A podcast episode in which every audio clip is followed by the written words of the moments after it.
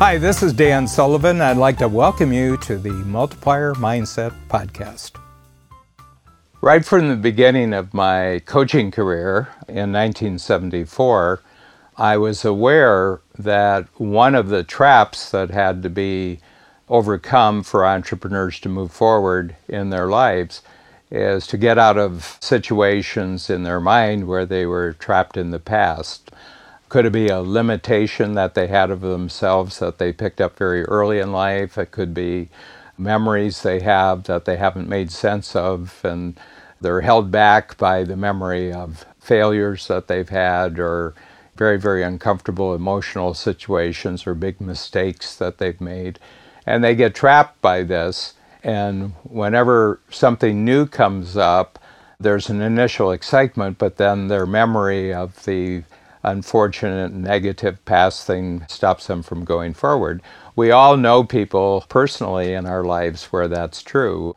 There are some ways in which people get stopped by a particular situation, a particular relationship, a particular experience. I've always known this, but more and more, probably since the technological age has just exploded around us with all the possibilities of what could be in the future of much bigger and better results using new kinds of technology, I'm noticing just as much people getting trapped in the future. That they're having a hard time, just like the people trapped in the past, the people trapped in the future are having a hard time actually operating in the present. And you can tell when you're talking to them because they're only giving you half their attention and their mind wanders and they're distracted.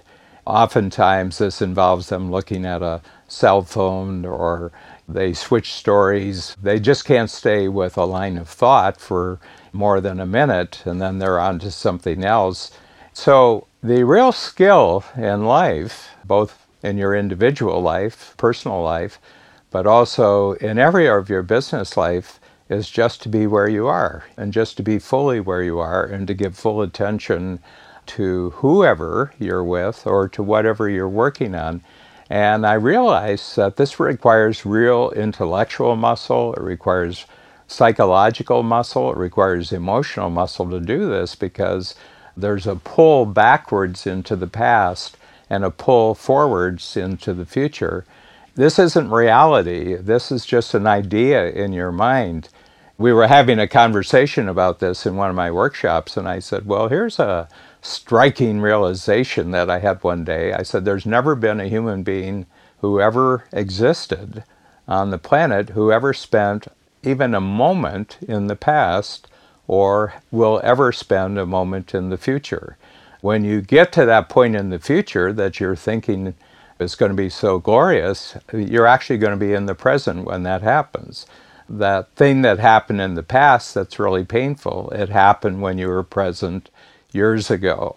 It seems like a, when you first hear it, well, it's kind of like a trivial consideration, but the whole point is how much time do you spend trapped by thoughts about your past or trapped about thoughts about your future.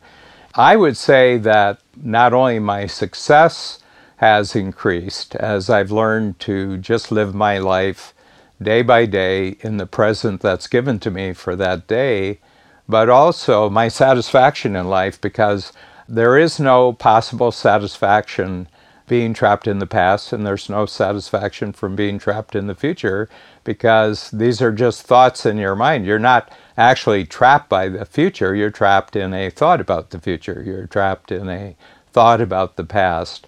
So, a lot of what we do in Strategic Coach with our different thinking processes, one of my favorites is the moving future that we use as the kickoff for every one of our 10 times ambition workshops and also the new Game Changer workshop, which starts in 2018, I always start them off and say, okay, we're just going to spend two minutes looking at the past 90 days, and I want you to write down everything that's a winning achievement from the last 90 days. And they write down anywhere from five to 10 things. We only give them two minutes to do it. And they say, okay, now let's come to the present and let's see what's really working in the present, you know, what's making progress in the present, and write those down. And then another two minutes goes by. So we've put four minutes in two minutes for the past, two minutes for the present, and then two minutes into the future. And they write down everything that they're thinking about for the next 90 days, for the next year. And I said, just write all those down. And so at the end of six minutes of just directing their thinking to past, present, and future, all of a sudden you can feel them settle in. Everybody in the room settles in. And I say, now you've thought about it, you've had a conversation with yourself.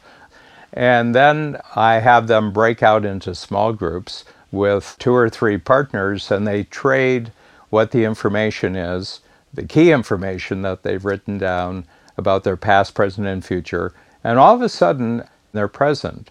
And that's where the learning happens. I've just created a possibility for their attention and for their emotions and their commitment and their interest just to be in the present, and that goes right through till five o'clock. Often, when entrepreneurs get back to their friends and family and to other people, they say, Well, what actually happens in Strategic Coach? The simplest answer I have you get to spend eight hours in the present, where between workshops, you spend a lot of time being trapped in past thoughts or being trapped in future thoughts, but in the strategic coach, you get to spend the whole day in the present. The entrepreneurs get to spend a whole day with other entrepreneurs where they're in the present and everybody else is in the present. And amazing discussions happen when people can actually be in the present.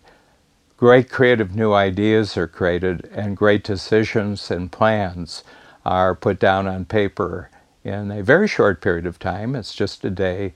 But that whole experience of that one day of being in the present can propel them into a much more energetic next quarter than they've had in the past quarter.